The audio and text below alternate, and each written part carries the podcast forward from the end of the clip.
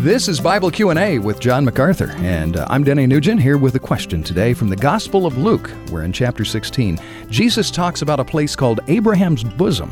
Then a few chapters later, Jesus tells the thief on the cross, "Today you will be with me in paradise." Now, John, are Abraham's bosom and paradise simply synonyms for heaven, or are they two separate places?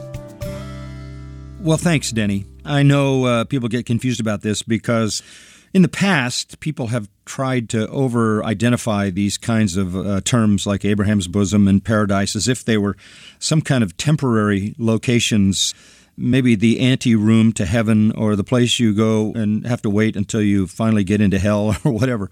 But the simple answer to the question is this Abraham's bosom, paradise are simply terms used to describe the place of blessing where the faithful go.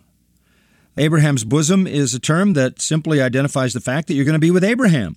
Abraham, who is the father of the faithful, who uh, believed God and uh, was uh, counted to him for righteousness, is going to be there, and all the folks who have followed in his faith will be there with him. And paradise is simply a term that means the place of blessing and the place of fulfillment, the place of joy. And the bottom line is yes, they're simply expressions that describe heaven in some specific way.